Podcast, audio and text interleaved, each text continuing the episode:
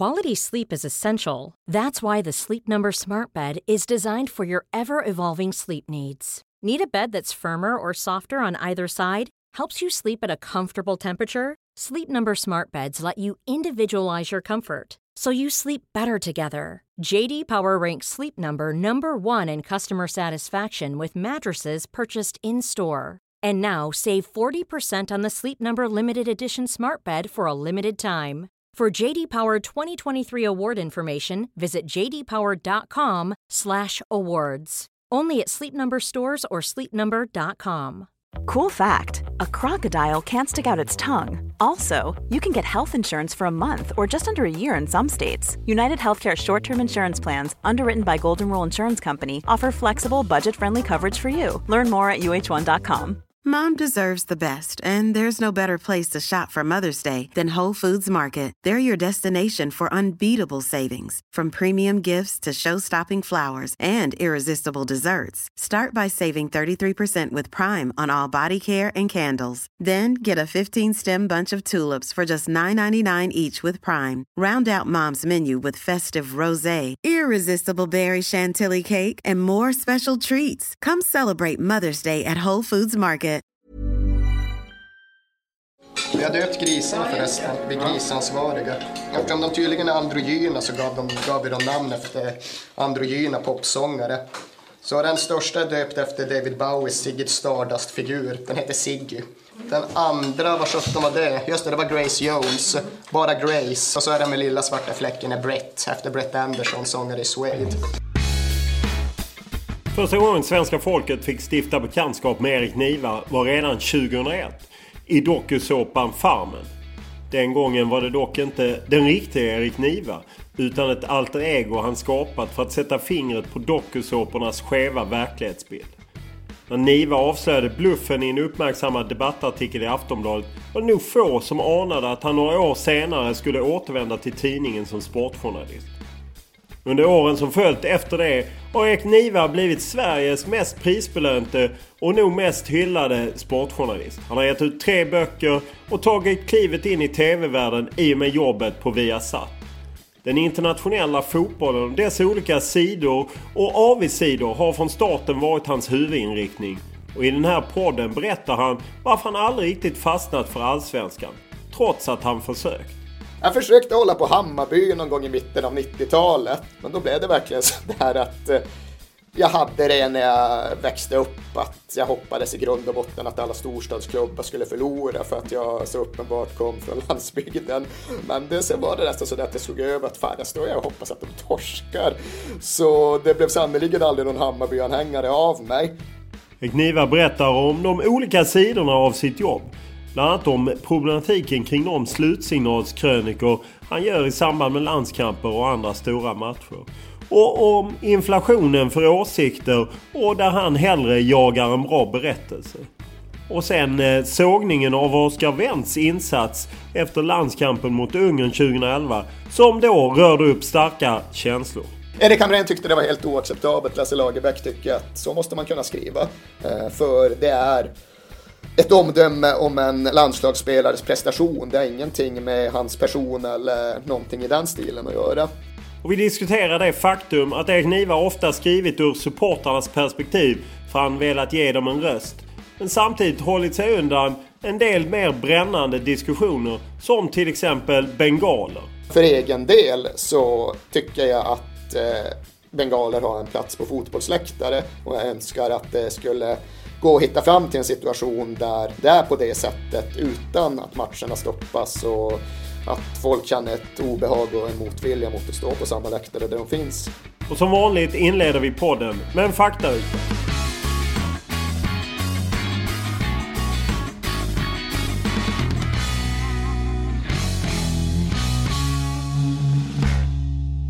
Ålder?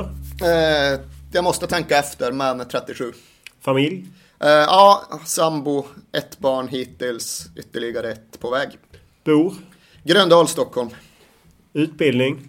Eh, journalisthögskolan i första hand. Det är väl det som blev relevant i slutändan. Sen har jag en massa universitetskurser också, men de är väldigt svårt att pussla ihop till någonting som faktiskt eh, påminner om, eh, om någonting. Eh, så Journalisthögskolan är ju det som det blev någonting av. Lön? Eh, tjänar drygt 60 000 i grundlön varje månad. Vem är historiens största fotbollsspelare enligt dig? Eh, den har jag aldrig lyckats besvara. Eh, jag brukade alltid säga Pelé med hänvisning till det här med att han faktiskt vann VM under tre olika årtionden och det fanns en beständighet i det argumentet som gjorde att jag tyckte det vägde ganska tungt. När du formulerar just frågan kring den största snarare än den bästa tycker jag nästan att det eliminerar Leo Messi för att ska man vara störst genom tiderna får man fan ändå ha lov att vunnit VM. Men i mina ögon är det de tre namnen som är aktuella. Det är Messi, det är Maradona och det är Pelé. Och Pelé får någonstans utslagsrösten just i och med att han har den där spännvidden. Maradona brann ju väldigt intensivt men eh, burned out lite snabbare än Pelé. Och jag är givetvis medveten om att det finns håligheter i det här argumentet i och med att Väldigt få såg Pelé spela särskilt mycket ens på 60-talet och själv var jag överhuvudtaget inte med på 60-talet. Men jag tycker ändå inte att det diskvalificerar mig fullständigt så jag säger Pelé bara för något att säga. Vilken är din eh, bästa fotbollsupplevelse? Uh, jag får väl säga två stycken då och i någon mån särskilja på det privata och det professionella. På ett privat plan är det en ligacup-semi 2008. Tottenham möter Arsenal. Tottenham vinner med 5-1 och det var första gången vi vann ett derby på ja, nästan nio år var det frågan om då. Och att göra det och att eh, spränga de där bojorna som det faktiskt handlade om. Det var så jävla upplyftande att jag någonstans fortfarande kan återkalla euforin. Det fanns liksom erfarna korrespondenter där och rapporterade om matchen. Och jag vet att det fanns en som drog paralleller till hur det var när Ceausescu-regimen föll i Rumänien. The liberation of an oppressed people och allt det där. Och det förstärks också lite grann i och med att ända sedan dess har ju Tottenham inte haft något egentligt trauma för Arsenal. Och faktiskt också varit och förblivit ganska bra på ett sätt som vi sannerligen inte hade varit under 15-årsperioden dessförinnan. Så det är min största upplevelse privat. Professionellt så får det väl bli den första VM-finalen jag jobbade med på plats 2006. Zidane chippar och skallar och Grosso skjuter och Italien vinner. Bara för att det på något sätt får vara kulminationen av livsdrömmen på något sätt. Visst, jag blev inte killen som fick chippa straffen själv i en VM-final och jag var sannerligen inte särskilt nära att bli det heller. Men jag blev faktiskt killen som fick sitta på läktaren och se det hända med egna ögon. Och det var väl någonstans en känsla av att så mycket bättre än så här blir det förmodligen inte. Så då finns det en skyldighet att njuta av det och kunna prata om det i ett sånt här sammanhang tio år senare också. Apropå fotboll, hur högt upp nådde du i C-systemet? Eh, jag spelade faktiskt aldrig seniorfotboll utan jag slutade precis i skarven mellan junior och seniorfotboll. Eh, jag slutade när Malmbergets AIF skulle schemalägga löpträningen. Då tyckte jag någonstans att ekvationen inte längre gick ihop. Då var det inte värt det. Så jag spelade aldrig seniorfotboll, hade utan att överskatta min egen förmåga absolut kunna spela A-lagsfotboll för Malmbergets AIF, men då är det division 3 eller division 4 norra Norrland det är frågan om. Och det är ju inte skithög standard, det är bara att erkänna. Eh, så, så långt kom jag, så kort kom jag. Du samlar ju på fotbollströjor. Har du någon raritet som du verkligen värdesätter? Skulle faktiskt inte säga att jag samlar på fotbollströjor. Jag vet inte varför jag har ett problem med att erkänna det. Men jag har liksom ingen struktur i att göra det. Jag plockar på mig en tröja här och en tröja där. Och de två som jag har någon form av stark emotionell relation till. Det är två liksom signerade Tottenham-tröjor. En av Ledley King och en av Harry Kane. Mina två största hjältar.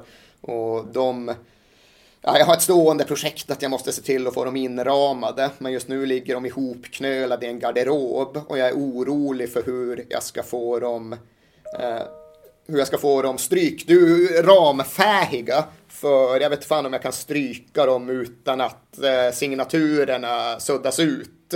Eh, så jag, där står jag. Jag måste konsultera Glenn Hyséns strykskola som jag en gång var oerhört förtjust i att han delgav läsarna av Expressen.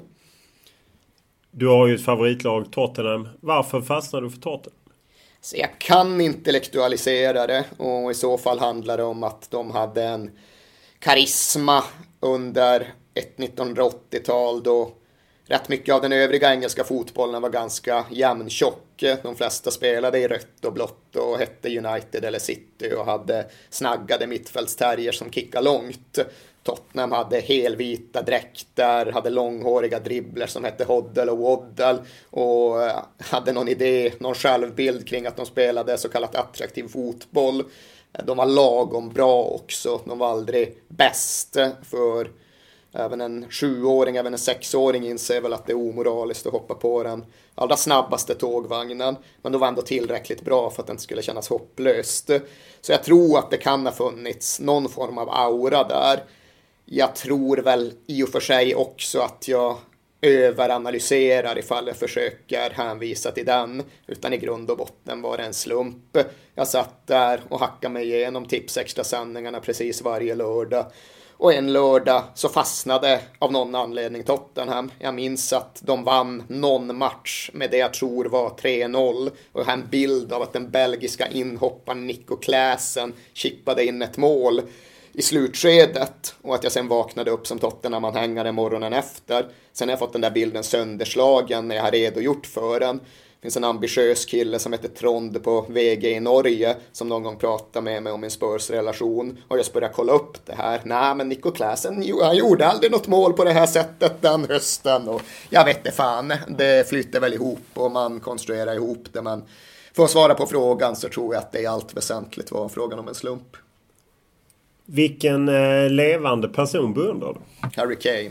Nej, jag ska inte sitta och vara så enkelspårigt förutsägbar. Eh, oj, vad ska jag säga då? Det blir väl ändå att jag har lättare att verkligen relatera till människor som i någon mån har livssituationer som jag själv kan identifiera mig med. Jag har en barndomskompis hemifrån, Mikael, som fick en son med samma namn som min son nästan exakt samtidigt som vi fick barn. Och tyvärr blev det så att hans son föddes med en allvarlig funktionsnedsättning. Han bytte helt kurs i livet för han var liksom en väldigt framgångsrik sån här PR-kille innan dess men hoppade av hela den karusellen för att eh, göra livet så bra han kunde för sin son och i förlängningen för många andra med liknande livssituationer. För han byggde upp ett eget företag från grunden som nu sysslar med personlig assistans i olika former. Och det är klart att dels vetskapen om att hans livsläge hade kunnat vara mitt, men framförallt beundran inför hans och hans familjs sätt att hantera det. Det gör att jag verkligen kan prata om honom och känna en genuin och stark beundran för hur han lever sitt liv. Vilken talang hade du velat ha? Eh, hade velat kunna spela gitarr, sjunga, skriva låtar och eh, performa. Jag hade velat vara punkrockstjärna. Vad är din favoritsvordom? Jag använder jävla som förstärkning mest hela tiden. Så det är väl den jag eh, faller in i när det gäller mitt eget språkbruk. Sen eh, använder jag det manliga könsorganet som eh, kraftuttryck så fort eh, Moussa Dembélé vänder bakåt snarare än att slå en avgörande passning också. Om himlen finns, vad vill du att Gud säger när du kommer dit? Jag är rätt övertygad i min tro om att det inte är värt att ha någon tro, men eh, jag hoppas väl att hen säger eh, du gjorde så gott du kunde, du spelade den hand du fick på eh, bästa möjliga sätt och så mycket mer begär jag varken av mig själv eller av den där kreationen som jag överhuvudtaget inte tror på. Vilket yrke är du glad att du slipper? Gruvarbetare, eh, just eftersom att jag kommer från ett samhälle där det låg och ligger väldigt nära till hans. Det fanns ju en väldigt rak väg från skolbänken där jag satt ner tusen meter under jorden och tillvaron där. Och det ska jag inte förneka att eh, viljan att inte gå ner för den vägen har varit en liksom, väldigt central drivkraft i mitt liv. Och jag är glad att det inte blev så sporten och till en ganska otippad eh, segrare i Premier League, eller hur Susanne? Ja, det kan man minst sagt säga, Ranja. Det handlar förstås om Leicester som blev Premier League-mästare i kavaj igår efter att Tottenham inte kunde slå Chelsea på Stamford Bridge. Tabelltvåan Tottenham hade ledningen med 2-0 men Chelsea vände på matchen i den andra halvleken.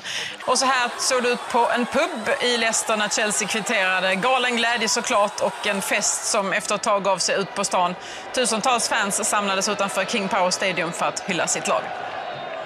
I've been waiting for this for 40 years of supporting Leicester City. And we've finally done Unbelievable. it. We've and we've done it. To mention Leicester City in the Champions League in the same sentence is just unbelievable, fella.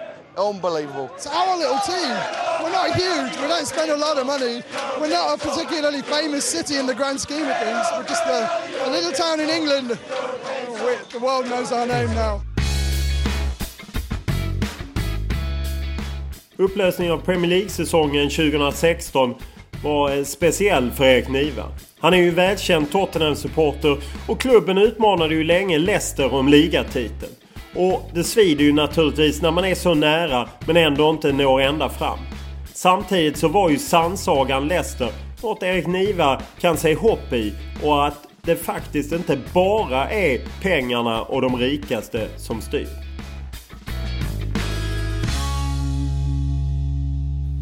Idag när vi träffas så är det ju... Eh, det är ju en tid innan podden kommer ut men det är ju dagen efter Leicester har charmat hela världen men kanske inte dig lika mycket eftersom du höll på Tottenham som då inte kunde sno den här titeln. Eh, vad är känslorna kring Leicester och det de har gjort?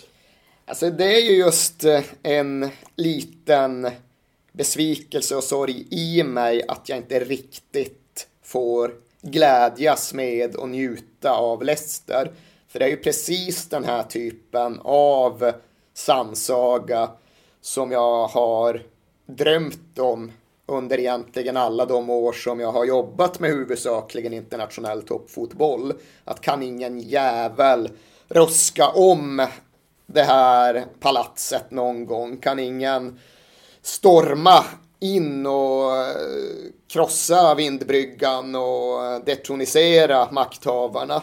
Och sen när det väl händer måste jag ändå sitta och vara lite sur och missunnsam och besviken just för att det är min egen klubb det i första hand faktiskt drabbar. Eh, men det är ändå bara just den här emotionella känslan här och nu och just idag. Jag är ju oerhört fängslad och fascinerad och glad åt att Leicester City har lyckats med det här för det ger just lite nytt liv åt drömmen, åt illusionen som all fotboll måste fortsätta bygga på, men som den yttersta elitfotbollen verkligen har varit, rädd, varit nära att sjabbla bort eh, av eh, egen kortsiktighet. Varför kan vi inte förklara det? Jag eh, blev, en man hörde av sig till mig och tyckte att liksom, ja, journalister måste kunna förklara varför det hände. Jag menar ingen trodde på det. Vad är det, vad är det som gör att det inte går att ens förutse i närheten av det de har gjort? Nej, men eftersom att fotbollens X-faktor är fortfarande starkare än vi kanske får plats med i våra kalkyler. Det finns ju som du vet de här liksom siffersammanställningarna som visar på att ekonomi, ekonomisk eh, kraft och tabellplacering hänger samman med sådär 90-92 procent. Och så är det väl. Men vad är då de där sista 8-10 procenten och vad gör att det vissa säsonger blir en helt annan fördelning? Och jag tror ju just att det går att vara väldigt konkret till en viss gräns när vi pratar om Leicester. Det går ju naturligtvis att peka på Jamie Vardy och på Riyad Mahrez och på den defensiva triangeln med Schmeichel och Wes Morgan och Hutt och liksom säga att ja, ja, de har organisationen och stabiliteten där bak och de har spetsen där fram och effektiviteten i omställningsspelet och det är ganska lätt att begripa. Men det är inte det som är grejen, det är inte det som är nyckeln till att Leicester hittar en skattkista som ingen annan har eh, överhuvudtaget eh, kommit i närheten av. Utan det är ju just de här mycket mer diffusa, mycket mer svårdefinierade värdena som är luddiga, som är svåra att sätta fingret på, som är omöjliga att prata om utan att låta väldigt vag. Det är gruppdynamik, det är sammanhållning, det är hunger, det är revanschlusta och det är det faktum att allt det där faller på precis rätt plats samtidigt under en given period. Varför blir det så? Det är ingenting som du, jag eller någon annan journalist kan eller ska förväntas kunna förklara. Och det är det som är så jävla förtröstansfullt, att det fortfarande finns sådana saker som vi inte kan komma åt och som vi inte kan förutse och som inte tränarna eller klubbbyggarna heller vet hur de ska nå fram till.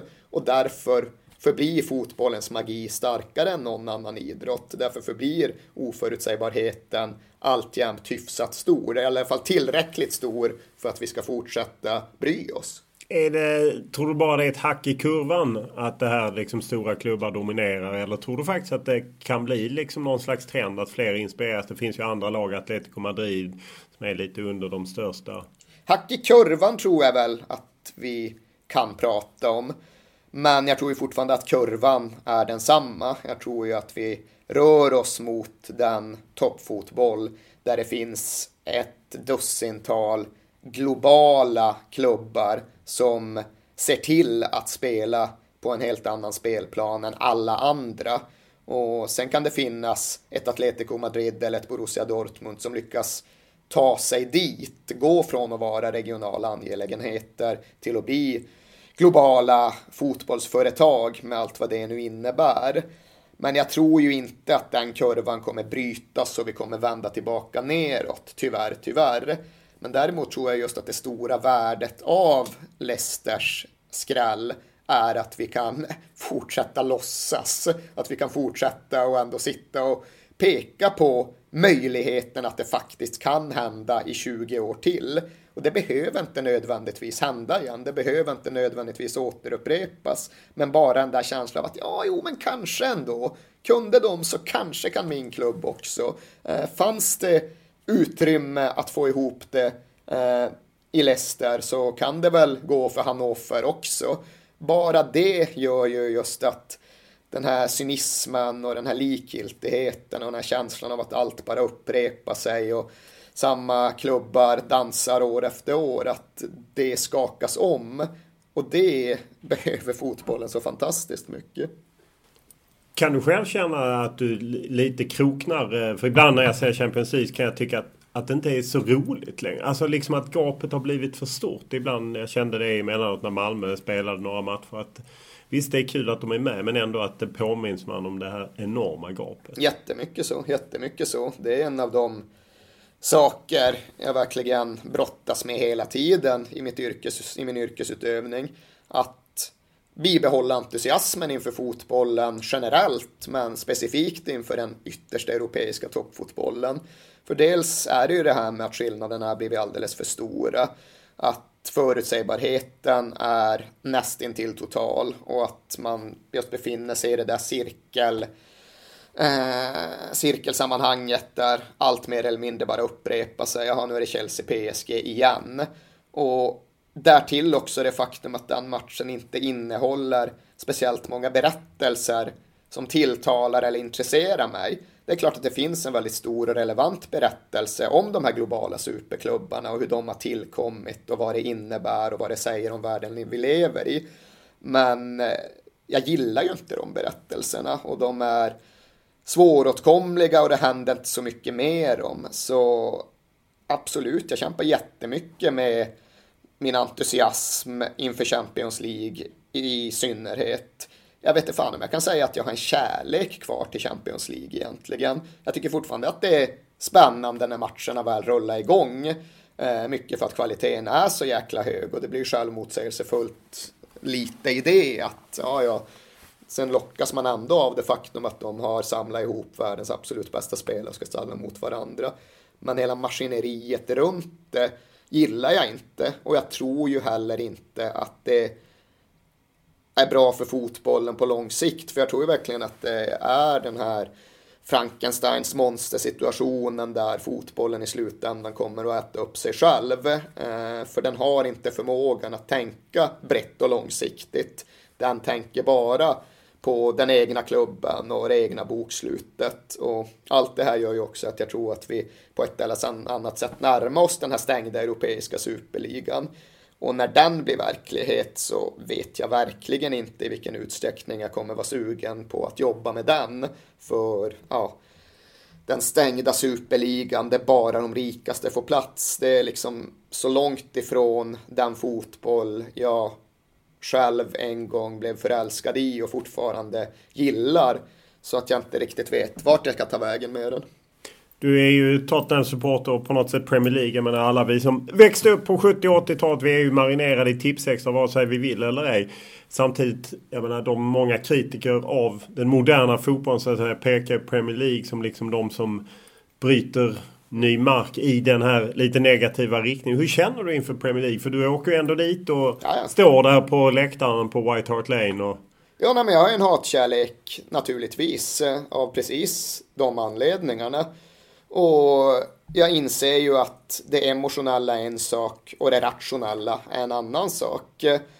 Sen slår det ibland lite väl långt det där. Nu för tiden har det ju satt sig en idé om att all engelsk fotboll bara är plast och turism och det finns liksom ingenting genuint och äkta kvar. Vad man nu än menar med de begreppen. Och så är det ju inte riktigt heller. Men ja, det är just den där balansgången. Eh, det är det rationella å ena sidan där det finns en stor del av mig som tycker att man bara ska sluta bry sig. Och sen finns det det emotionella som bara bryr sig mer och mer av en eller annan anledning. Och där befinner jag mig hela tiden. Och eh, jag vet inte i vilken utsträckning jag någonsin kommer förlika mig med det. Eh, det är någonstans vad det är. Hur kommer det sig att du fastnade så för internationell fotboll? För det känns som att liksom arbetsmässigt så har du ju legat betydligt mer på internationell fotboll än svensk fotboll. Vad var det som lockade där eller var det tillfälligheter?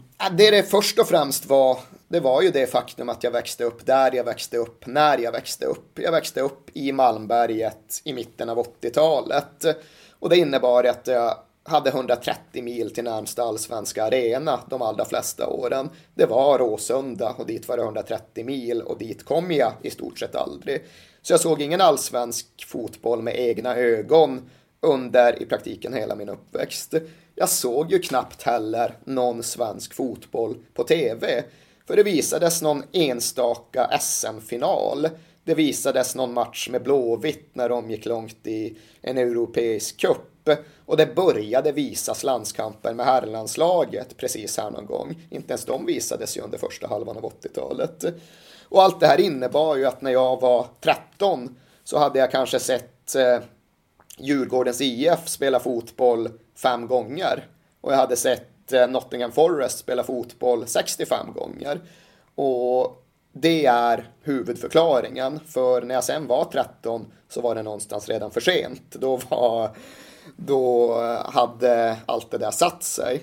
Sen finns det också någonting i det där att eh, jag har alltid varit väldigt intresserad av den stora vida världen. Jag ville bort från mitt gruvsamhälle. Jag ville ut och upptäcka Eh, alla kontinenter och eh, se vad som fanns i, på dessa exotiska platser.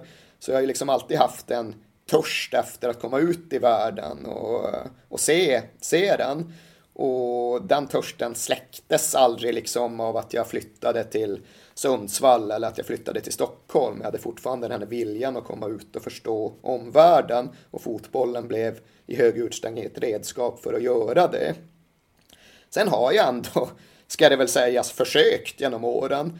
Jag har försökt eh, sympatisera med svenska klubbar och märkt efter x antal matcher att jag inte bryr mig liksom. Eller att jag rent utav hoppas att den där klubben som jag försökte hålla på skulle förlora. Just eftersom att jag inte klarar av att eh, konstruera fram. Vilka klubbar är det du har försökt hålla på? Jag försökte hålla på Hammarby någon gång i mitten av 90-talet. Som alla andra som flyttar in till ja, Stockholm? Det har väl blivit så. Det var kanske så redan då. Då bodde jag ju inte ens i Stockholm. Jag bodde i Västmanland. Men brukade ta tåget in och kolla på Hammarby. Men då blev det verkligen så där att eh, jag hade det när jag växte upp att jag hoppades i grund och botten att alla storstadsklubbar skulle förlora för att jag så uppenbart kom från landsbygden. Och det blev snabbt uppenbart att jag inte var så jävla påverkad av om Hammarby skulle vinna eller inte. Men det, sen var det nästan så att jag slog över att fan, jag står jag och hoppas att de torskar. Så det blev sannerligen aldrig någon Hammarby-anhängare av mig. Sen gjorde jag väl ett lite mer eh, uthålligt försök med GIF Sundsvall när jag bodde i Sundsvall under några år. Eh, och de gjorde någon typ av eh, lansering av sig själva som Norrlandslaget. Men nej, vad fan, jag köper ju dels inte riktigt att Sundsvall är Norrland och ja, jag stod där och märkte just att det, ja, det rör ju inte mig. Jag är ju ingen supporter här. Där var det verkligen så att jag var ingen äkta supporter. Jag försökte konstruera fram ett supporterskap, men jag var inte engagerad. Det finns fortfarande någonting i mig som tycker att det är lite kul om det går bra för GIF Sundsvall, men det rör mig ju inte i ryggen känslomässigt om de vinner eller förlorar. Eh, så ja, där någonstans finns den huvudsakliga förklaringen till frågan vi en gång började med att jag fick den engelska fotbollen, den internationella fotbollen naturligt när jag var liten. Sen ville jag ut i världen och jag fick jobbet som en möjlighet att använda fotbollen för att lyckas med det. Och sen har det liksom aldrig blivit den där riktiga anknytningen till någon svensk klubb och att jag har fått det därifrån heller. Och med en skåningsperspektiv på geografin så ser man ju att det är tre Norrlandslag i Gävle, Sundsvall och Östersund. Jag inser att du inte ser det på det sättet. Norra Sverige sträcker sig till Piteå, sen är det Mellansverige till Skellefteå, sen är resten södra. Ja, ah, okej. Okay. Eh, men eh, du känner inte något för de lagen som ändå liksom, eller framförallt Östersund och Sundsvall som ändå spelar rätt trevlig fotboll på det här konstgräset och liknande. Det struntar i och för sig blankt i. Jag kan känna en beundran inför Östersunds sätt att liksom välja en egen väg. Sen att den vägen eh, baseras på någon form av eget passningsspel, det är, det är ingenting som lockar mig. Eh, det finns absolut någonting i liksom hela Sverige ska leva, hela allsvenskan ska, allsvenskan ska vara hela Sveriges serie som eh, jag kan skriva under på. Får jag välja så viktar jag absolut in några klubbar från Sveriges norra halva. Men det är som sagt ingenting som, som jag brinner för eller som påverkar mig emotionellt hur det går för dem. Och det är också så att kommer man från Malmfälten som jag gör, då har man en eh, svår, ett svårt förhållande till Luleå som annars är en lite större staden som ligger närmast. Eh, det är ju det är liksom, det är vårt Stockholm liksom. Man ser på det som eh, de som tror att de är någonting, storstadsmänniskorna som är för mer. Så man har ju alltid instinktivt haft en motvilja mot Luleå och det är annars det som jag hade kunnat ställa upp på att hade de haft en allsvensk klubb så hade det faktiskt varit en Norrlandsklubb. Men även det är jag kluven inför så nej, det går inte riktigt ihop. Hur, vad är annars din bild av allsvenskan? Hur följer du den? Rent yrkesmässigt eller? Alltså rent yrkesmässigt så försöker jag göra det att jag hänger med och skriver reportage och berättelser när det dyker upp en historia som intresserar mig tillräckligt mycket och som jag upplever inte har hunnit skriva sönder och berätta sönder på andra håll. Det är väl det jag försöker göra yrkesmässigt. Det här med att komma in och skriva en match lite då och då, det gör jag när redaktionen kallar. Men jag upplever inte att det är så jäkla lätt eftersom att jag inte är så pass inne i serien som jag i så fall bör vara.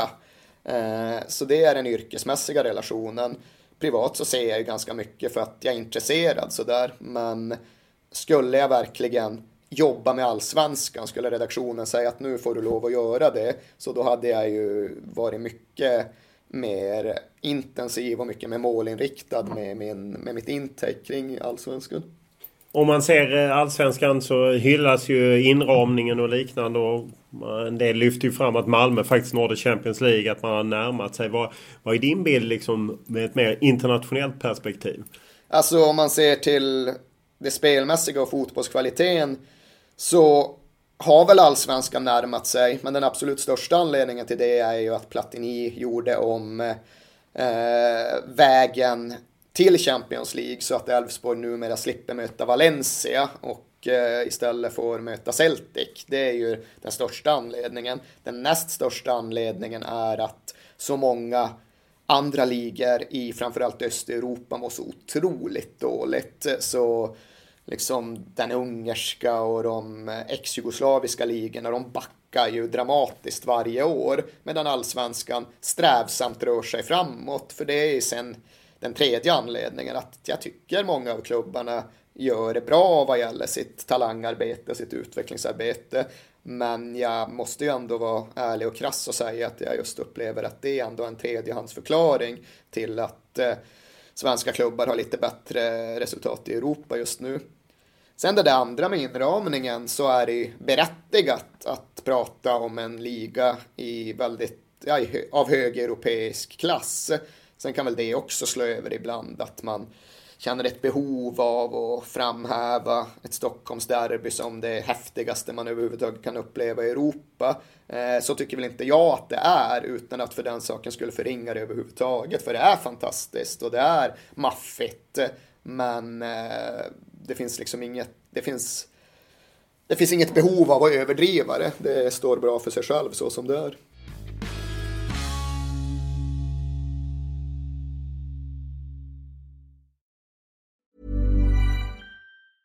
A lot can happen in three years, like a chatbot may be your new best friend. But what won't change? Needing health insurance. United Healthcare Tri Term Medical Plans, underwritten by Golden Rule Insurance Company, offer flexible, budget friendly coverage that lasts nearly three years in some states. Learn more at uh1.com. This is Paige, the co host of Giggly Squad, and I want to tell you about a company that I've been loving Olive and June. Olive and June gives you everything that you need for a salon quality manicure in one box. And if you break it down, it really comes out to $2 a manicure, which is absolutely insane. It's also so easy to get salon worthy nails at home with Olive and June. The difference between how your nails used to look when you did them yourself and now with the Manny system is a complete game changer. The best thing about Olive and June too is it's a quick dry. Dries in about one minute, lasts for five days, and full coverage in up to one to two coats. Visit oliveandjune.com slash perfectmanny20 for 20% off your first system. That's oliveandjune.com slash perfectmanny20 for 20% off your first system system. Mom deserves the best, and there's no better place to shop for Mother's Day than Whole Foods Market. They're your destination for unbeatable savings, from premium gifts to show-stopping flowers and irresistible desserts. Start by saving 33% with Prime on all body care and candles. Then get a 15-stem bunch of tulips for just $9.99 each with Prime. Round out Mom's menu with festive rosé, irresistible berry chantilly cake, and more special treats. Come celebrate Mother's Day at Whole Foods Market. Och då är derbyt igång. Och det är faktiskt helt tyst från de respektive kortsidorna. Jag ska erkänna att jag varit lite tveksam till om det skulle kunna gå att hantera en sån känslomässigt stark match som AIK-Djurgården är med tystnad, men så har det i alla fall fungerat i 15 sekunder. Eh, det verkar tyst på långsidorna också faktiskt. Det är nästan en overklig känsla faktiskt att sitta på ett Stockholmsderby länge emot sig och det är helt tyst bland 25-26 000 åskådare, men så är det. Och det är alltså en del av eh, en protestaktion från eh, en supportersammanslutning. IFK Göteborg och Malmö FF går inte där med sina supporterskaror men övriga allsvenskan lär vara med. Och man protesterar bland annat mot Svenska Fotbollförbundet och media. Då är vi 30 sekunder bort från den mest tydliga ljudmässiga ökningen som jag tror Kanal Plus någonsin har bjudit på. Därför att på tio minuter så ska den här eh, tysta protesten vara slut och då ska det ersättas av tifo-aktiviteter och annat också på läktarplats. Då vill vi väl säga så här då, välkomna till Råsunda och eh, tvillingderby i fotboll.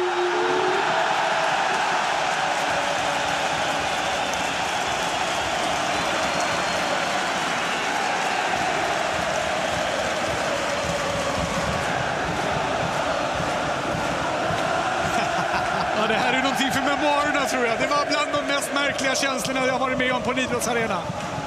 Från absolut tyst till maximal ljudvolym.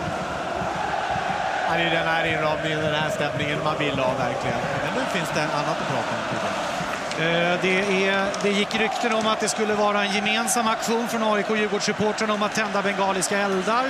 Eh, Bengalinferno kallar man det för och det brinner som ni ser bengaler på AIKs sida, den norra. Och nu tänds också parallellt eh, med flera bengaler också på den södra sidan. Och det gick sju sekunder av halvleken innan det avbröts. Så nu kom ett knallskott också. Och då eh, avbryts matchen och aktörerna lämnar. Nu kom tredje knallskottet. En majoritet av de svenska sportjournalisterna har garanterat ett favoritlag och är alltså fans i grunden. Erik Niva är uppvuxen långt från de allsvenska läktarna och har aldrig riktigt gått igång på den svenska klubbfotbollen. Men det är ändå uppenbart att supporterkulturen och då även den svenska alltid varit en viktig ingrediens i hans skrivande. Som få andra sportjournalister har han tagit fansens perspektiv och allt för att ge dem en röst. Vilket varit viktigt för honom.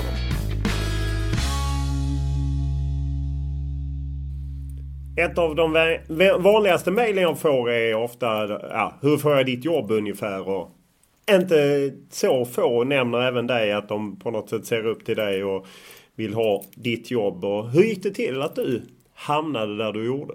Eh, det gick väl till så att jag började just på Journalisthögskolan i Sundsvall när jag väl skulle klippa mig och skaffa mig ett jobb. När jag skulle sluta bara loda omkring planlöst utan ha en lite mer konkret eh, plan för mitt liv. Från Journalisthögskolan så sökte jag en rad olika praktikplatser. Jag sökte kulturplatser, jag sökte samhällsplatser, jag sökte även ett par sportplatser. Och där kom egentligen mitt så sliding doors ögonblick. Att den bästa plats jag fick var den på Sportbladet. Så jag kom som praktikant till Sportbladet, eller ja till sport, Aftonbladets sportredaktion våren 2003. Och sen har jag liksom hackat mig kvar där ända sedan dess. Och sen har det i förlängningen lett till det här vi har satt gigget som ja, kanske egentligen fler förknippar mig med numera i och med att tv är så oerhört, har så oerhört stark genomslagskraft. Eh, men det var liksom vägen. Och sen så ska det väl också sägas att jag kom till Aftonbladets sportredaktion med någon form av vision ifall jag ska vara väldigt högtravande.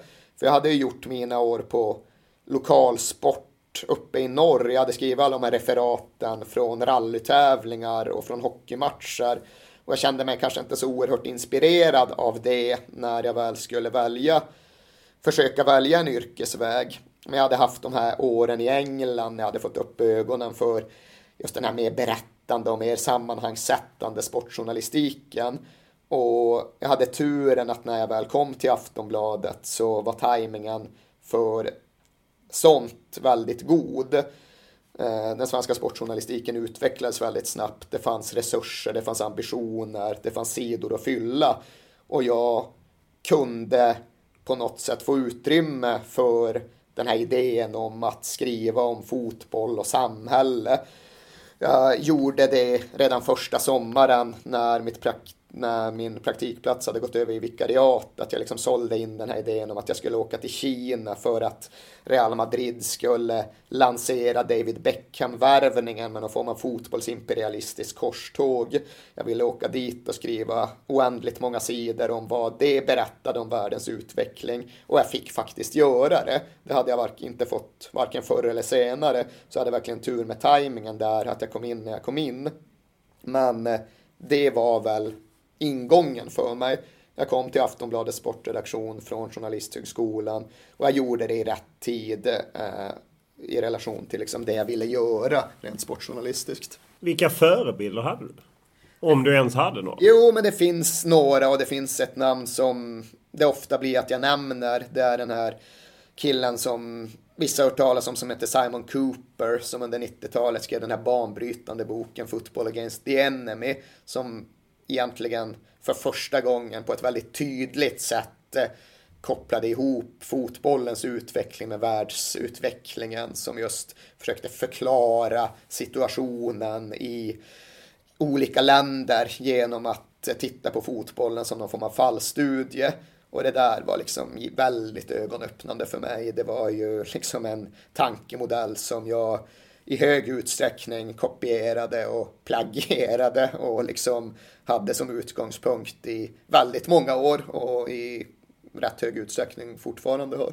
Vad hade du för egenskaper som gjorde att, eh, för jag menar även för att du fick chanserna så måste man ju ändå ha några egenskaper som gör att man tar hem chanserna. Ja men det är ju tur, timing och i någon mån också talang.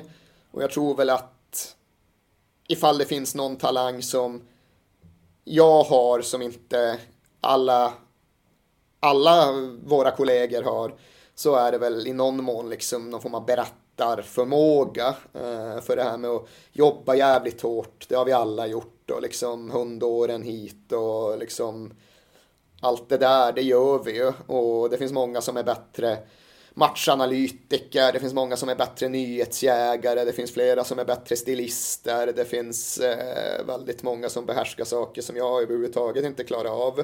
Men är det någonting som jag försöker prioritera i min egen yrkesroll så är det just det här med berättandet. Leta alltid efter historien, leta alltid efter sammanhanget, leta efter allt leta alltid efter eh, det här med det stora genom det lilla och det där och det där. Jag tror att det är väl liksom, ja, har jag någon USP, någon unique selling point så är det väl det där med att liksom alltid utgå ifrån den starka berättelsen, var man än hittar den och hur den sen än ska publiceras.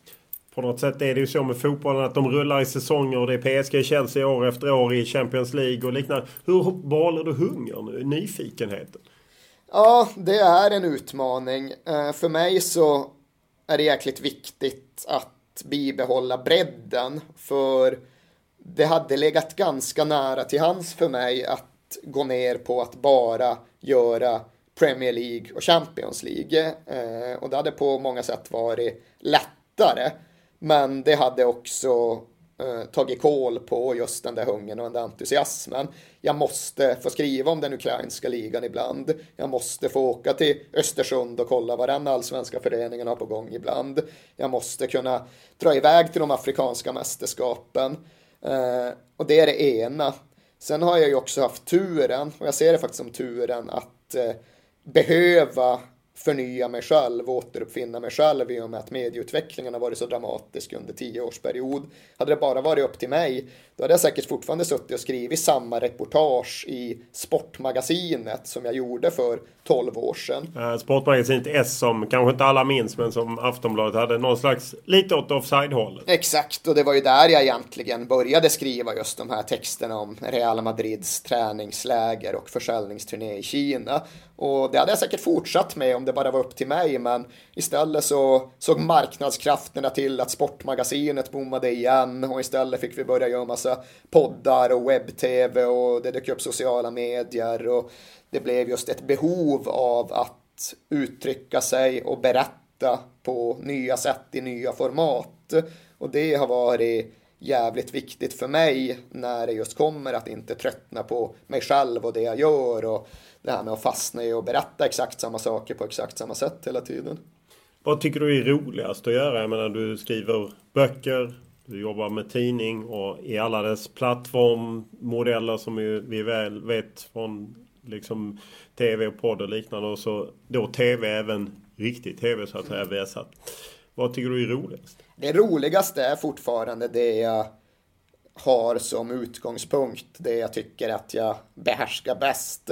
Det är ju att åka iväg, vara borta en längre tid, skriva ett mer uttömmande reportage. Det är det jag tycker är eh, det som passar mig bäst journalistiskt. Sen säger jag det just med den här reservationen att hade jag bara gjort det så hade jag blivit trött på det ganska snabbt. Och när jag väl ser över en arbetsmånad i mängden så inser jag att det är ju inte så jäkla ofta jag verkligen gör det numera. Men ja, det är det jag tycker är roligast och mest givande. Du skriver ju ofta till exempel krönikor på slutsignalen. Hur har den typen av saker förändrat ditt jobb? Den de är ju en helt annan typ av texter och det är ju där är det ju sådana texter som jag verkligen får jag får jobba med mitt eget förhållningssätt till dem. Jag måste acceptera att de är vad de är. För det är ju reaktionstexter.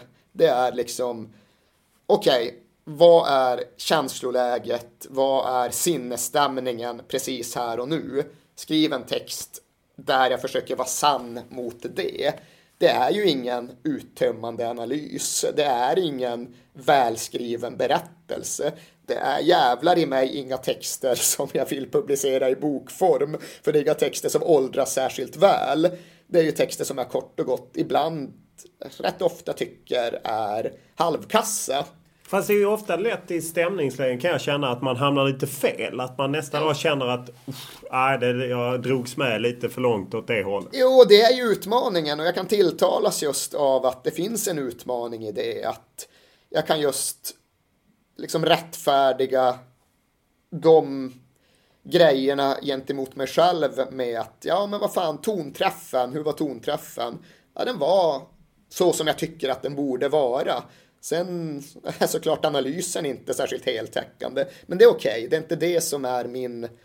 Det är inte det jag själv försöker åstadkomma med de texterna, utan det är just tonträffen utifrån hur jag själv upplever det där och då. Om jag tycker att den sitter hyfsat, så då kan jag just leva med mig själv. Då är det okej okay att eh, jag tittar tillbaks på texten och tycker den är rätt taskigt formulerad och rätt yxigt skriven och att den saknar flera viktiga dimensioner. Men så länge just tonträffen är så som jag tycker att den borde vara utifrån hur jag kände när det var fem minuter kvar på Friends och Sverige förlorade med 4-1 mot Österrike så köper jag det arbetsmomentet på något sätt.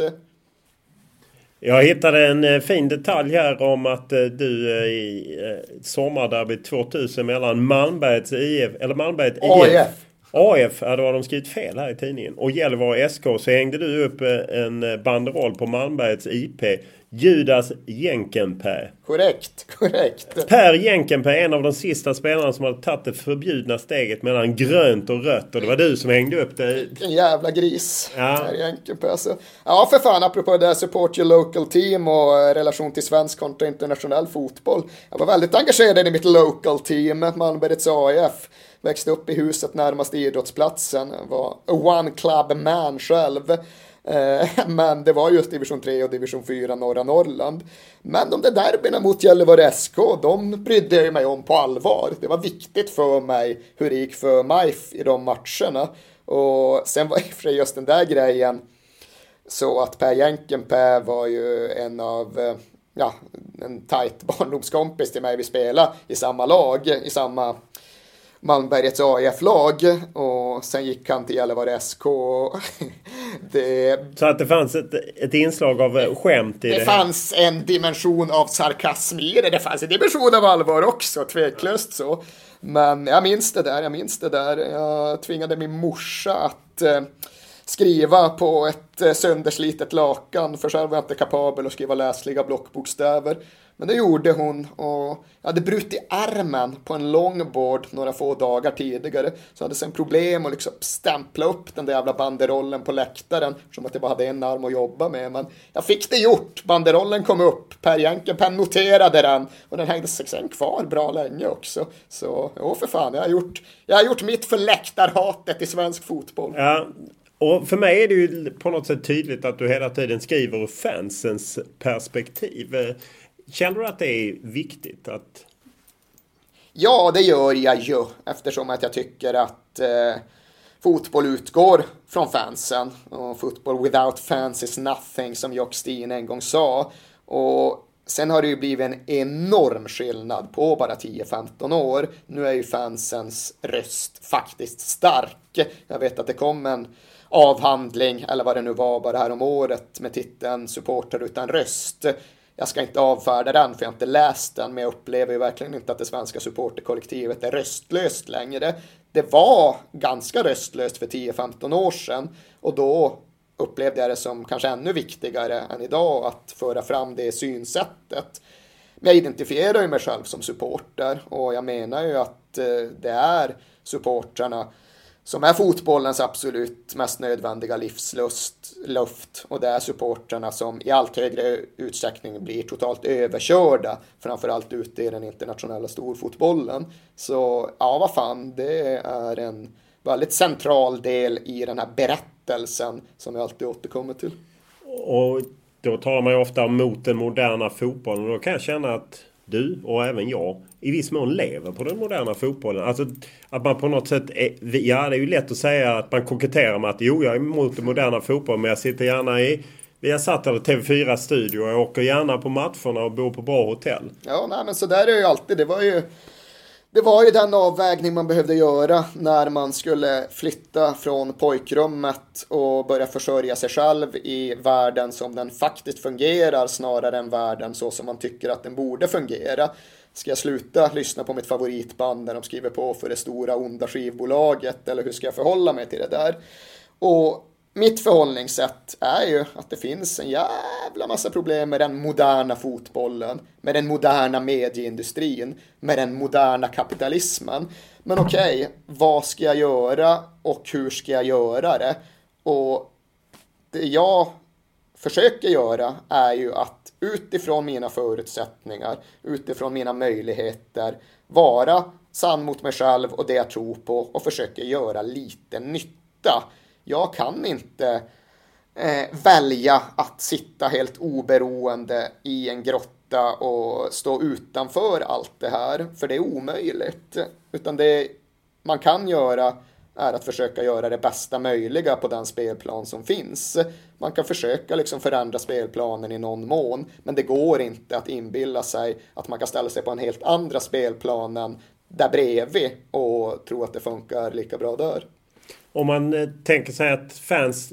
Jag kan ibland uppleva att klimatet är så otroligt polariserat eh, kring eh, supportrar och... Ja, supportrar i olika typer av grupper. Det finns ju alla från de som menar att man liksom...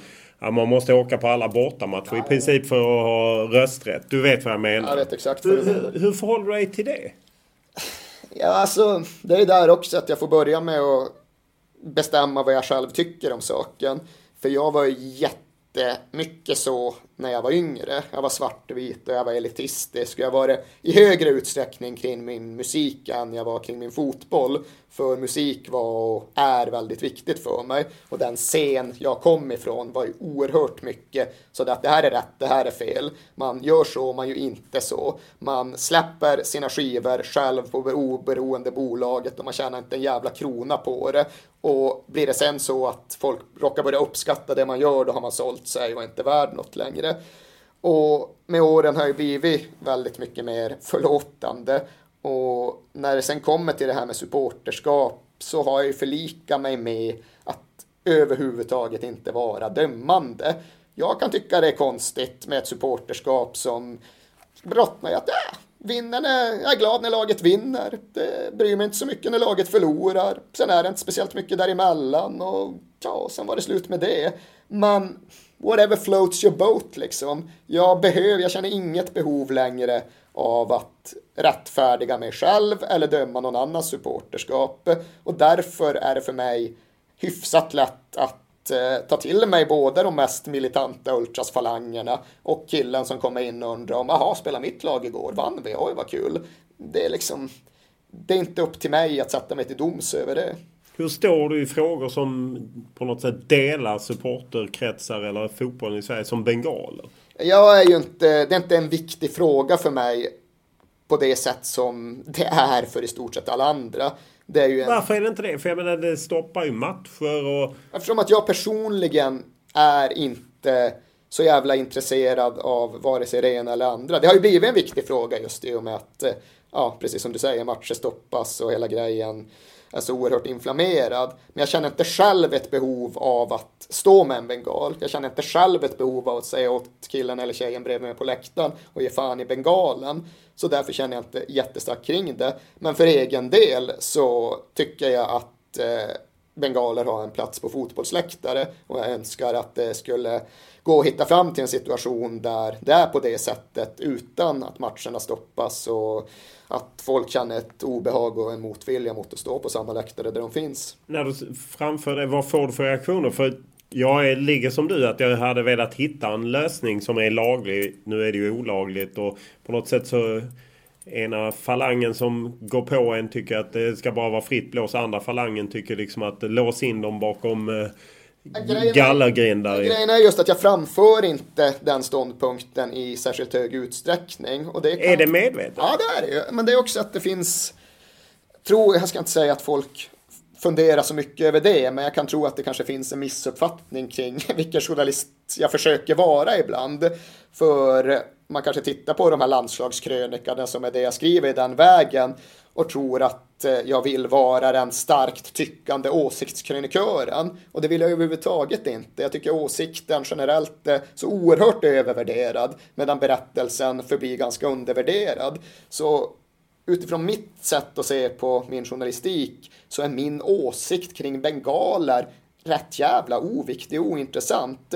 Jag är däremot väldigt intresserad av att föra fram eh, berättelsen kring varför det är så jävla viktigt för så många ultrasgrupper med bengaler. Vad är problemet? Liksom, det är väl bara att sluta om folk blir förbannade. Men min bild av det är ju att det är viktigt för att det för många är en så stark symbol för läktarens oberoende. Och det kan jag förstå och det kan jag relatera till och det kan jag tycka att det finns ett behov att berätta om. För det kanske inte riktigt folk klarar av att ta till sig. Däremot vad jag tycker, vad fan det finns så jävla många andra som tycker så jävla mycket hela tiden. Fast du är ju samtidigt en väldigt, eh, jag menar tydlig röst är du ju ändå i vissa frågor där du på ett eller annat sätt. Jag tycker nästan aldrig någonting förutom att det är uselt av svenska landslaget att förlora med fyra ja, mot Österrike. Jag menar, när du skriver en bok om det nya Sverige så framgår det ändå, även om det inte är formulerat som en eh, kvällstidningskrönika så är det ju ändå tydligt vad jo. du tycker. Jo, alltså jag menar liksom... Ja, nej, det är alltså man... Ens egna preferenser avspeglar sig alltid vilka berättelser man väljer och vart man låter dem ta vägen och vilken klangbotten man i slutändan ger det. Så visst, liksom även, även den här berättelsen blir ju på något sätt åsiktsmarinerad.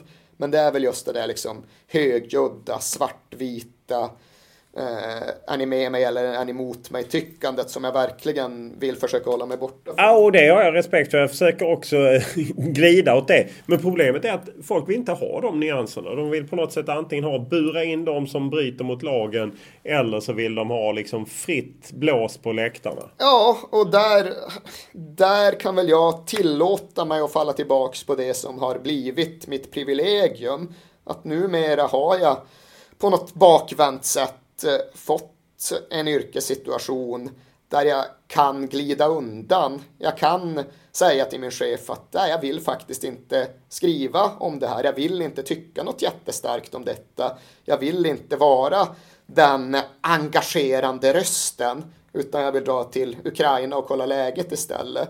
Och jag kan komma undan med det och då... Då, eh, då gör du det? Ja.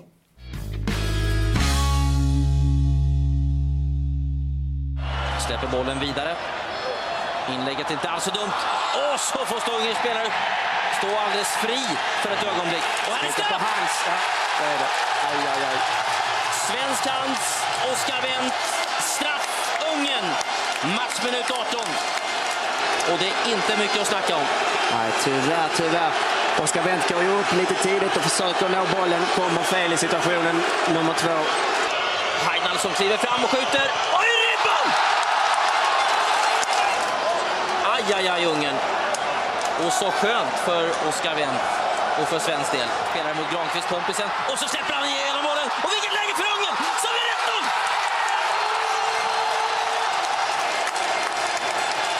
Här ser ni det. Det är Rudolf som släpper igenom passningen mot Cabic. Och en härlig liten lyftning. För ungerskt är den ju härlig. För svensk del så är det ju inte ett dugg härligt att se de här bilderna. Nej, det där är riktigt illa tyvärr. Oskar Wendt in Först missar han en enkel passning så ungarna får bollen och sen kommer han efter här. När Sverige hösten 2011 föll borta mot Ungern i det pågående EM-kvalet blev Oskar Wendt syndabock. Förbundskapten Erik Hamrén var skoningslös. Han lyfte ut vänsterbacken från startelvan och satte honom på läktaren i den påföljande EM-kvalmatchen några dagar senare. Kanske är detta också grunden till att de två aldrig riktigt hittat tillbaka till varandra. Aftonbladets Erik Niva var utsänd i Budapest och skrev en numera klassisk krönika där han klassade Wendts insats som den sämsta någon hade gjort i landslaget under 2000-talet. Har alltid undrat om Wendt och Niva hittat tillbaka till varandra och om de rätt ut det hela eller inte.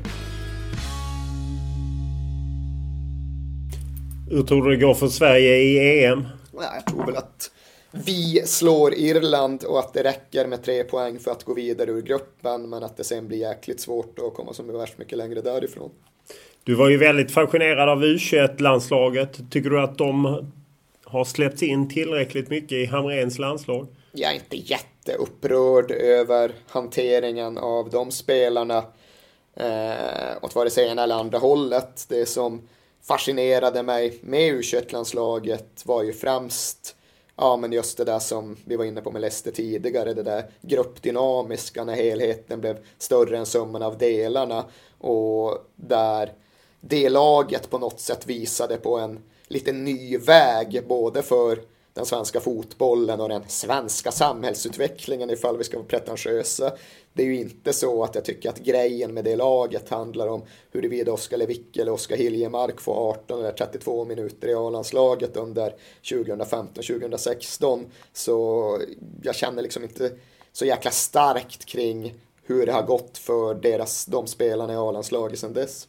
Men är det inte, du säger ny väg, är det inte en ny gammal väg? För för mig kan det kännas som att vi ett tag fick hybris som man pratade om vi ska kunna spela som man gjorde i Spanien. Och sen plötsligt så visade Håkan Eriksson att nej, vi ska tillbaka till den gamla modellen att det är ett lag och ett kollektiv. Jag tycker väl att det är hybridvägen och att det är tilltalande. Det var ju, precis som du säger, spelmässigt och organisationsmässigt väldigt kollektivt och väldigt lagorienterat. Men just att den ramen ändå gav utrymme för den här brokiga skaran av eh, egensinniga och egoistiska individualister från olika bakgrunder från en ny generation. Det var det jag tyckte var så väldigt förtröstansfullt att ja, det går att ta det nya Sverige och ändå få det att fungera i relation till ett gammalt Sverige. Liksom det, det var förortssverige och det var folkhem-Sverige i ett och det blev jäkligt bra. Det blev bättre än någonting hade varit tidigare. Och just den tanken, det exemplet tyckte jag var så väldigt välbehövligt. Jag tror också att kraften i det var en väldigt stor anledning till att det var så många som reagerade så starkt. Jag tror kanske inte att folk sitter och formulerar det för sig själva hemma på kammaren. Varför bryr jag mig om det här laget och den här framgången? Jo, det är för att det är förorts-Sverige och folkhem-Sverige i syntes. Det tror jag inte. Men jag tror ändå just att den där känslan av att ah, det finns en väg framåt som inte måste gå i fel riktning. Det finns kanske anledning att ha lite tillförsikt och lite hopp om det här jävla landet även i fortsättningen. Jag tror att det var en väldigt välbehövlig tanke för många. Ja, för det, det är ju det du på det temat du har släppt din nya bok som är du känner ändå att där finns någonting att lära även för Sverige. Ja. Det blir inte... För ibland kan ju man ju känna att det är lite pretentiöst när man ska lyfta över fotbollen till Absolut. samhället och vice versa. Men du känner att det finns något att leva? Det gör jag. Det Eller gör jag. något att lära? I och med att det inte heller bara är en fråga om det svenska u landslaget Jag tycker att väldigt många av de svenska elitklubbarna också är goda exempel här. Och det är väl mycket det här med att jag tycker fotbollen har väldigt många problem och väldigt mycket att jobba med kring vår normatik och vilka som inte får plats där och vilka värden som inte ryms där.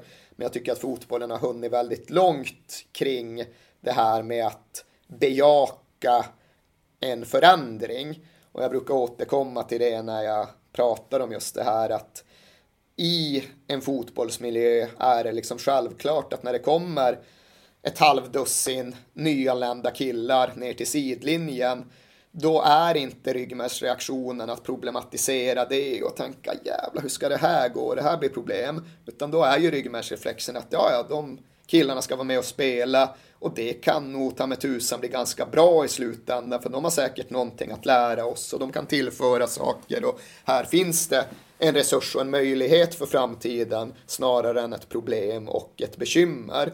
Och där tycker jag det är en skillnad på om exakt samma killar kommer ner till fotbollsplanen eller om de kommer till Stora torget i valfrigiven svensk småstad.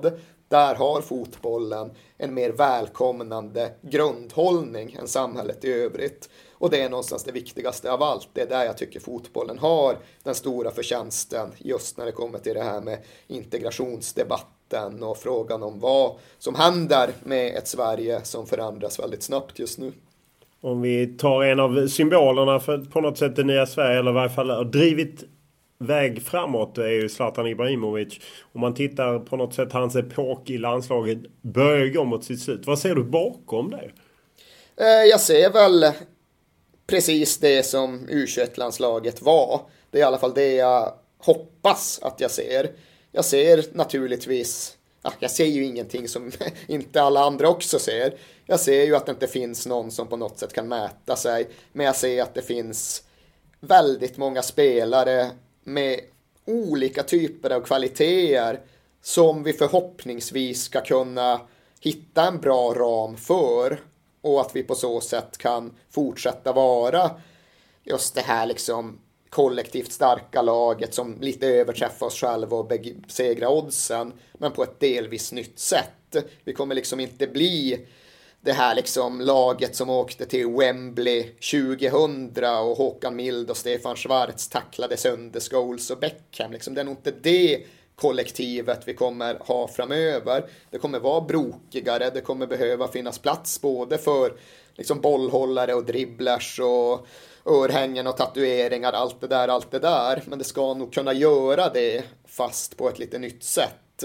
Och det tycker jag är lärdomen och framtidshoppet som vi tar med oss från u landslaget att det finns liksom nya vägar för oss att eh, hävda oss även mot större fotbollsnationer. Och det behöver inte vara så att vi inbillar oss att vi ska bli bättre än Portugal på att spela portugisiskt. Vi kan hitta en ny svensk modell som borde kunna funka även på andra sidan Zlatan, även om 15 år liksom. Om Håkan Mild hör det här så kommer han nog reagera eftersom han fick en dobb av Scholes och blev utbytt ganska ah, jo, jo, tidigt. Ju, men, eh, mer bara, men jag förstår vad du menar. Johan Mjällby Turbo, vilka spelade där egentligen? Ja, det var väl eh, någonting sånt.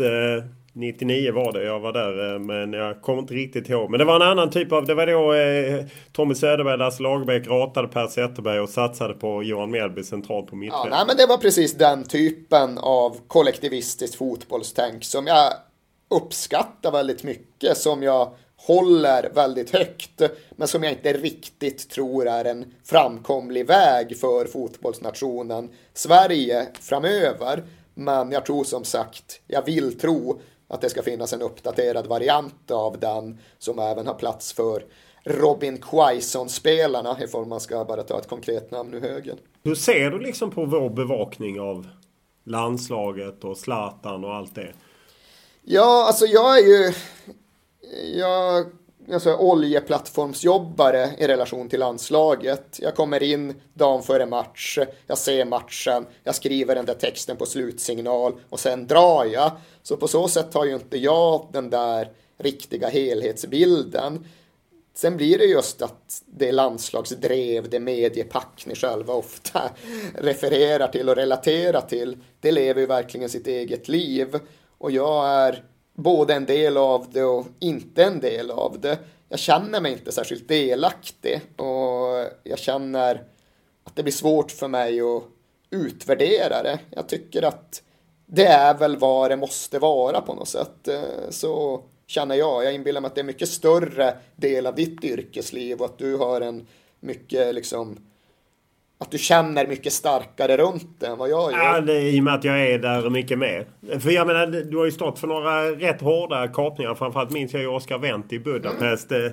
Jag tror du klassade som den sämsta svenska landslagsinsatsen av en spelare någonsin. Ja, jag kommer inte ihåg om jag uttryckte det någonsin eller om jag uttryckte det som under min livstid. Ja, det kan ha varit din livstid. Men ja, absolut. Och det var ju precis den typen av reaktionskrönika. Och den ser jag tillbaka på och tycker fortfarande är okej. Okay. Jag har fått jättemånga reaktioner, såklart, eh, kring att det där var ju helt jävla uppåt väggarna. Det är klart att det inte var den individuellt sämsta insatsen någonsin. Och motfrågan alltid var, okej, okay, vilken var det då? Och då har jag aldrig fått ett eh, hållbart motargument. Sen finns ju den andra tesen att ja, men så kan man inte skriva om en enskild spelare, hänga ut en spelare på det sättet. Och det är mycket svårare att eh, fundera kring, att förhålla mig till. Eh, kan man det? Blir det orättvist att eh, försätta en landslagsspelare inför den typen av omdömen? Och jag har brottats med det där fram och tillbaka så jag har diskuterat det med alla från Erik Hamrén till Lasse Lagerbäck som har olika hållningar i den frågan. Har de eh, olika hållningar? Det är ju otroligt. Erik Hamrén tyckte det var helt oacceptabelt. Lasse Lagerbäck tycker att så måste man kunna skriva. Eh, för det är ett omdöme om en landslagsspelares prestation. Det har ingenting med hans person eller någonting i den stilen att göra. Så jag ser tillbaks på den där krönikan och tycker att eh, man måste kunna recensera en spelare på det sättet. Och jag håller fast vid den recensionen. Det är ingen som har kunnat peka på en insats som jag ser som sämre. Gary Sundgren på Ullevi, nej jag ser inte den som sämre liksom. Så jag ångrar ingenting i förhållande det är inte, Jag bryr mig inte om många, utan det som jag tänker mer är liksom så att att inte vara sen nere. För det är ju en sak att man sågar någon men att inte vara nere på liksom nästa presskonferens och träffa Oscar Wendt och se. För, att, för mig är det alltid ett lackmustest liksom att jo men jag kan gå fram till spelaren som jag har skrivit att fy fan vad dålig du var. Och så står jag och frågar. Alltså, och så får han ju då säga till mig om han tycker att jag är en idiot eller Ja, Eller vissa spelare som faktiskt säger att jag håller med dig. Nej, det finns ju en mellanmänsklig dimension där, där jag helt köper vad du säger. Sen är det just frågan, hur man förhåller sig till den mellanmänskliga dimensionen i relation till det som faktiskt är min arbetsuppgift. Min arbetsuppgift är att åka till landslagssamlingen dagen före match, skriva inför krönikan, sen skriva slutsignalskrönikan och sen dra därifrån. Ska jag bara på någon form av rent personligt plan utanför min arbetsuppgift gå ner i den mixade zonen två dagar senare för att liksom rensa luften med Oscar Wendt? Kanske, kanske inte. Jag gjorde faktiskt en ansats i den riktningen när han sen blev uttagen nästa gång. Eh, Österrike borta vill jag minnas att det var frågan om då. Då kollade jag på den här liksom eh, presskommunikén kring hur landslagssamlingen skulle läggas upp och när skulle Oscar Wendt vara i den mixade zonen? Ja, den dagen. Jag tänkte, ja men då ska jag fan åka dit och så ska jag prata med Oscar Wendt och sen ska jag höra vad han har att säga och sen ska jag förklara vad jag tänkte ifall han är intresserad och sen ska jag i och för sig göra journalistik av det. Jag tänkte liksom skriva på det temat. Sen när jag väl kommer till den mixade zonen så gjorde inte Oscar Wendt den. Han var försenad eller vad fan det nu var. Så han bara gick rakt ut där på Stockholms stadion. Så det blev inget av med den saken. Ja, det är vår verklighet du får känna av ja, exakt, exakt.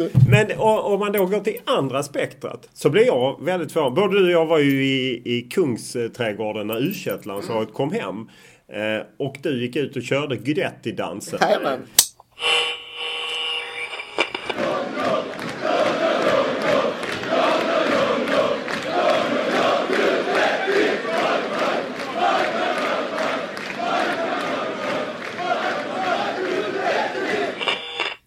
Och det förvånar mig lite som journalist. Jag har inte kunnat göra det.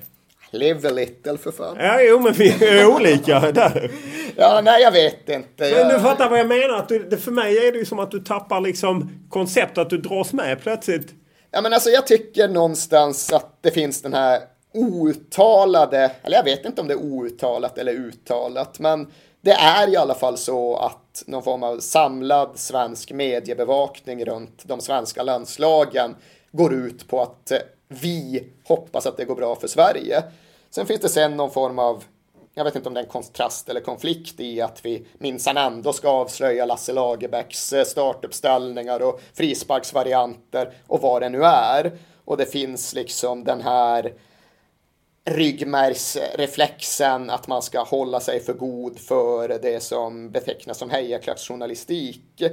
Och det är verkligen å ena sidan och andra sidan. Man ser tillbaks på VM 94 och den journalistiken som bedrevs kring den turneringen. Då var det ju verkligen så att jag inspirerades av Mats Olsson och hans hejaklackstexter kring det svenska landslaget. Och jag har inga problem med att han skrev den typen av texter då. Jag ser inga problem med att han kommer vara kritisk och gnällig i ett annat läge.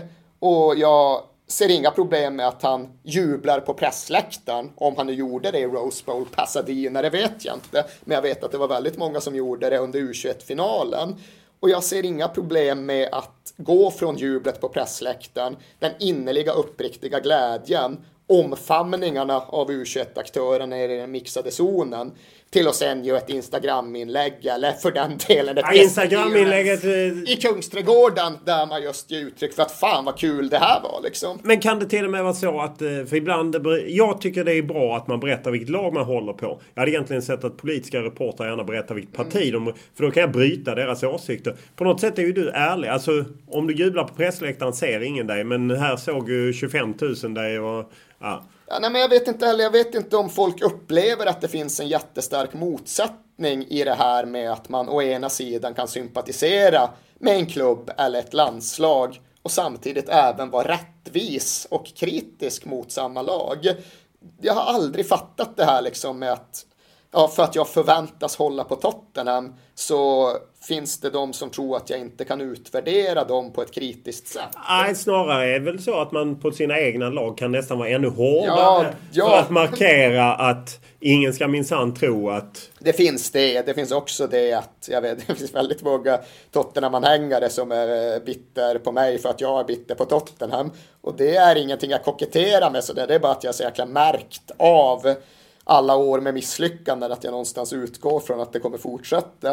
Eh, men jag tror att det finns den dimensionen. Men jag känner verkligen inte igen det här att... Men har du inte fått några reaktioner kring liksom den dansen? Eh, jag har fått en del så här, Ja, det har förekommit diskussioner kollegor emellan. Vilka är de kollegorna? Ah, Olof Lund och Robert Laul, eller på att säga. Men har vi pratat om det? Nej, du har väl inte pratat. Du pratar Nej. om det nu. Jag... Nej, jag har inte pratat om det. Men jag noterade, för jag hoppade liksom till eftersom jag själv var där liksom i, i Kungsträdgården. Ja, ja. Nej, alltså grejen att jag vet inte fan. Det var verkligen så där. Det var inget överlagt. Det var inget övertänkt. Seemed like a good idea at the time jag ser tillbaks på det och inte där heller känner, jag känner inte att det var ett klavertramp eller ett övertramp eller för den delen någon form av brott mot den journalistiska integritet som jag knappt ens vet om jag har liksom. Nej, men om ser du, för jag vet att du har pratat om och som jag pratar om att man ofta tycker att sportjournalistiken får skit. Mm. Eh, och så håller man ju inte med om deras bild därför att de har ju ingen aning de som tycker att sportjournalistiken är skit. För Nej. det är ju faktiskt precis tvärtom. Men att det är typiskt en sån sak man, som kan göra att det blir lite backlash. För, för Ja, i och för sig Niklas Svensson hade ju en massa, någon 40-årsfest med massa politiker och så. Så jag menar det finns ju alla teman. Det är möjligt, alltså det finns ju inte den typen av politisk rapportering där det är okej okay att ryckas med av ett valresultat. Där finns det ju faktiskt en skillnad liksom. Jag tycker verkligen, eftersom att det är så för mig, att väldigt stor del av den sportjournalistik som jag uppskattar mest själv är den som inspirerar mig. Det här med inspiration, det här med bibehållandet av en entusiasm kring en sport som det ibland är svårt att vara entusiastisk inför. Det är jävligt viktigt för mig. Och U21-landslaget inspirerade och entusiasmerade mig. Det var viktigt. Det var viktigt att även förmedla den känslan för att vara sann mot upplevelsen, för att vara sann mot mästerskapet och dess betydelse. Och nu låter det ju som att jag sitter och pratar utifrån någon väldigt genomtänkt och överlagd kalkyl där det här var någon stor masterplan som kulminerade i Kungsträdgården. Så var det inte. Jag gick på känsla, jag gick mer på ryggmärg. Men jag ser inte riktigt problemet. Det är möjligt att jag hade sett problemet om min roll hade varit en annan än berättarens. För jag återkommer till det att jag ser min roll som berättarens. Jag ser mig inte som den som ska sätta tänderna i förbundets hyresavtal med Friends. Och det gör du och det gör du jävligt bra och det är helt livsviktigt att det finns den typen av förhållningssätt. Men det är inte mitt. Och i mina ögon så diskvalificerar det inte mig som journalist ändå liksom. Du är ju oerhört prisbelönt, nog den mest prisbelönta sportjournalist i Sverige och eh, väldigt populär. Jag vet ju kollegor berättar att du alltid skriver mycket autografer på Friends och liknande. Inga autografer längre, det är bara Nej. selfies. Är det bara selfies? Okej. Okay. Hur hanterar du populariteten? Är det, att jag kan ändå, för på något sätt är man ju ändå en spegel av de stora stjärnorna som spelar fotboll. Och så. Ja, nej, det är ju, jag åker ju naturligtvis snålskjuts på dem. Det är ju deras dragningskraft som på något sätt spiller över på mig. Det är ju inget annat det är frågan om. Men jag hanterar inte den på något sätt alls. Det rent är det där med att liksom ställa upp på en bild eller snacka med någon som kommer fram, det är ju i grund och botten inga problem. Det kan vara lite jobbigt ifall man är ute med andra kompisar och man upplever att det blir ett inkräktande i, på dem. Eh, det kan vara lite svårt. Annars är det inga som helst problem i relation till mig själv. Sen är det ju det där med ja, vad gör det med en ens självbild och hur man ser på sig själv och börjar man på något sätt eh, inbilla sig saker när man möts av uppskattning.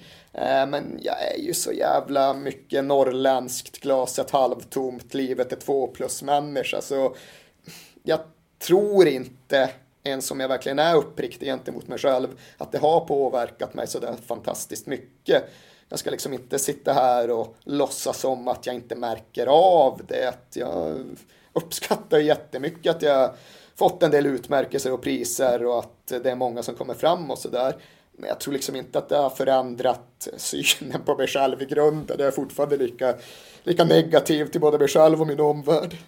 Om du ser att det finns en eh, baksida på liksom, den populariteten och jag menar med sociala medier och så. Hur mycket känner du av det? Väldigt lite. Alltså det här med att folk hör av sig och tycker jag är dum i huvudet. Det är, jag är uppvuxen på en kvällstidning, det är inga problem liksom. Eh, det det kan tar det inte lite? För jag menar jag är också uppvuxen på en kvällstidning. För mig är det lite dagsform. Är man, eh, känner man sig inte alltid på topp så kan det ju ändå svida lite. Det är klart det kan svida lite, men det är inget problem. Det är faktiskt ganska mycket vatten och gås och allt det där. Det är ingenting som jag överhuvudtaget upplever som ett problem. Det jag kan uppleva som lite, lite synd och lite svårt att förhålla mig till, det är ju att jag någonstans känner att det blir väldigt oproportionerligt gentemot andra kollegor som i många fall jobbar hårdare, som jobbar på ett mer djupgående sätt som sitter med förbundets jävla bokslut och årsmöten och allt det där. Och jag steppar upp i Kungsträdgården liksom. Eh, det känns ju inte rätt och rimligt att eh, jag får en massa priser och en massa andra inte får några priser. Och det kan jag ibland känna dåligt samvete Fast det är ju inte ditt. Nej, det är det inte. Men det, jag vet ju hur jag själv hade reagerat om jag hade ju också blivit missundsam i någon annans situation. Och, men känner du att kollegor är missunnsamma? Är missunnsamma, men jag känner ju att folk med all rätta tycker att det blir oproportionerligt. För det blir det. Det är liksom inte så att eh, ja, när det är liksom guldskölden-grejerna så kan jag få ett fång och sen när det är det slut liksom. Och det blir ju fel liksom. Och det är klart att det ser ju folk. Fast är, de tycker du är bäst så att då är det ju inga konstigheter. Ja men det blir oproportionerligt och det tycker jag. Så det kan jag tycka är, det kan vara en baksida. Den andra baksidan kan ju vara att jag blir lite blasé inför positiva grejer. Eh, det tar ju inte så, jag blir inte lika glad som jag borde bli när folk hör av sig med beröm. Och det är ju synd att det är på det sättet. Jag tackar så mycket för att du tog dig tid. Ja, det var ett nöje. Ja. Efter att jag intervjuade Robert Laul från Aftonbladet i podden hösten 2015 är det en del som hört av sig och velat att jag ska intervjua andra journalister. Det där är ju lite tveeggat eftersom en del tycker att det blir inskränkt när journalister intervjuar journalister. Medan en del andra tycker att det är intressant att höra en diskussion om journalistik och hur man ser på olika frågor. Oavsett så har det inte varit någon tvekan om att Erik Niva har stått högt upp på listan för de flesta som velat ha en annan journalist i podden. Därför eh, sydde jag ihop ett möte en tisdag i början på maj. Och det visade sig vara dagen efter att Leicester hade vunnit ligan och Tottenham hade spelat bort chansen. Eh, sett ur det perspektivet så får jag ändå säga att Erik Niva var på rätt så bra humör och hade kunde på något sätt både gilla att Leicester vann ligan och samtidigt sved ju naturligtvis att Tottenham inte heller vann ligan denna säsongen. Men eh, se, med tanke på hur det ser ut så kan ett ligaguld inte vara så långt borta för Tottenham. Det är i varje fall garanterat närmare än vad det är för min favoritklubb Leeds United. Som vanligt är det Olle Junell Lindberg som producerat podden och eh, tanken är att podden ska snurra vidare och eh, att vi ska hitta rätt med några bra gäster så att den ska kunna rulla hela vägen över EM och en bra bit in i juli innan det nog blir ett uppehåll på några veckor.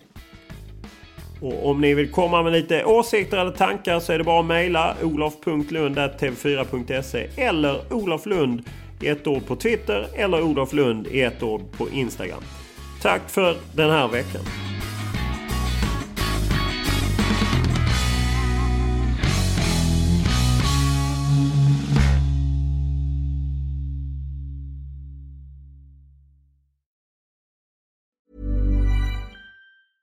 Imagine the softest sheets you've ever felt. Now imagine them getting even softer over time. That's what you'll feel with Bowl and Branch's organic cotton sheets. In a recent customer survey, 96% replied that Bowl and Branch sheets get softer with every wash. Start getting your best night's sleep in these sheets that get softer and softer for years to come. Try their sheets with a 30-night guarantee. Plus, get 15% off your first order at bowlandbranch.com. Code BUTTERY.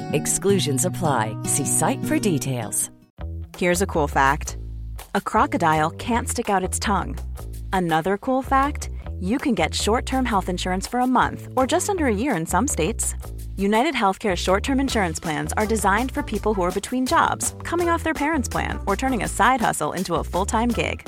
Underwritten by Golden Rule Insurance Company, they offer flexible, budget friendly coverage with access to a nationwide network of doctors and hospitals. Get more cool facts about United Healthcare short term plans at uh1.com. Mom deserves the best, and there's no better place to shop for Mother's Day than Whole Foods Market. They're your destination for unbeatable savings, from premium gifts to show-stopping flowers and irresistible desserts. Start by saving 33% with Prime on all body care and candles. Then get a 15-stem bunch of tulips for just $9.99 each with Prime. Round out Mom's menu with festive rosé, irresistible berry chantilly cake, and more special treats. Come celebrate Mother's Day at Whole Foods Market.